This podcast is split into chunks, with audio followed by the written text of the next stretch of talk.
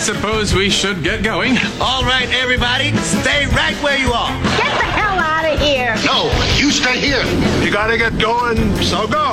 I'm sorry you came. Time now for Stay Nobody got a gun to your head. or Go. I'll be back.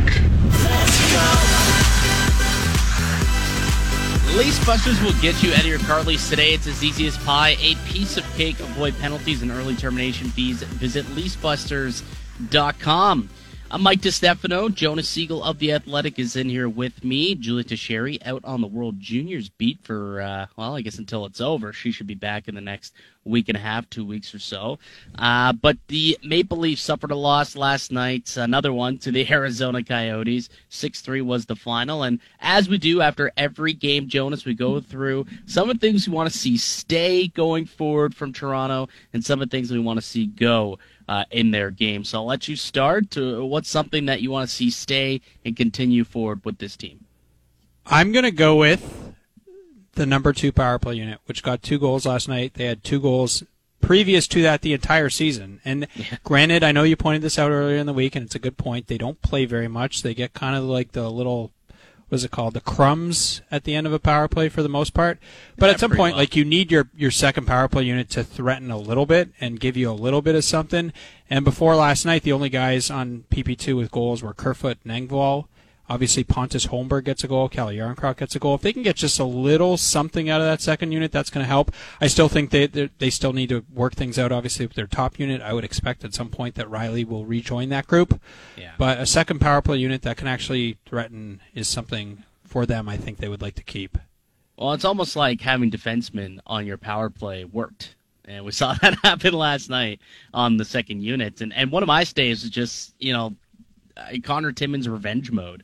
Yeah, he was maybe the best Maple Leaf on the ice at, at for most part last night. Ended up with two points on the power play there, uh, two very nice actually primary points. And I think if he could bring that same energy into Colorado, another little revenge game that he could have, uh, you know, tomorrow night potentially. But you know, you just look at the game overall. The team high 89% expected goals uh, in all situations for him last night, and uh, he was on the ice for nine scoring chances, only allowed two, didn't allow a single high danger chance at all throughout uh, the the 16 plus minutes that he played last night. So I, I thought that Connor Timmins is really sh- like basically he's he's making Sheldon Keefe think long and hard about who is going to take out of the lineup, and he's making a case that he doesn't deserve to be the one that comes out when Sandin returns.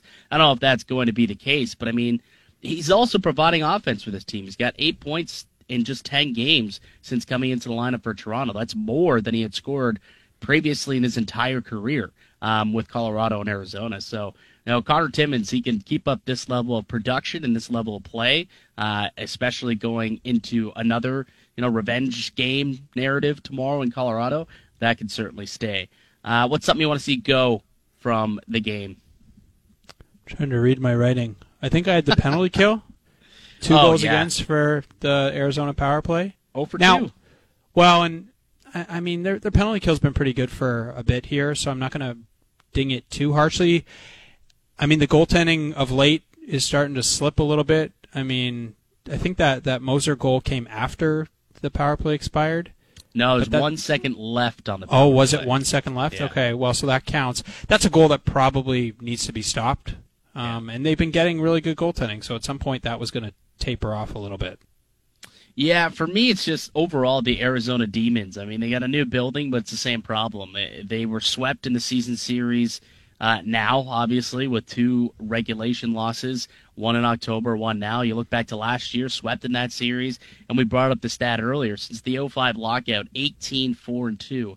The Coyotes uh, have that record against the Toronto Maple Leafs. It picked up 38 of a possible 48 points. Uh, Toronto just picking up 10 of a possible 48 points. So eh, that's something that I would love to to see change and go going forward if they play the next time they play the Arizona uh, Coyotes. But mainly eh, the thing that and I'm not concerned about this. I asked CJ about it, but giving up a third period lead for a second straight game and almost a third straight game if you go back to the Philly just ahead of the ahead of the Christmas break. But Sheldon Keefe also pointed this out last night eh, when he was talking about it. Can we grab this clip, Luca? I believe we have it. It's it's Sheldon Keefe last night on uh, giving up the lead for a third period in a second straight game.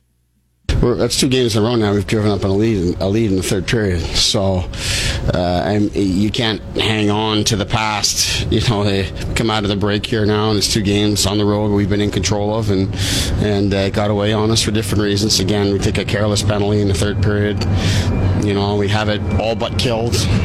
Fail, fail, uh, fail to get it out, uh, and then it's in our net it's little details like that. We're just a little off, a little off on that execution there, a little off on our execution on the high end chances that we did have, uh, and that's you know that's the difference in the game.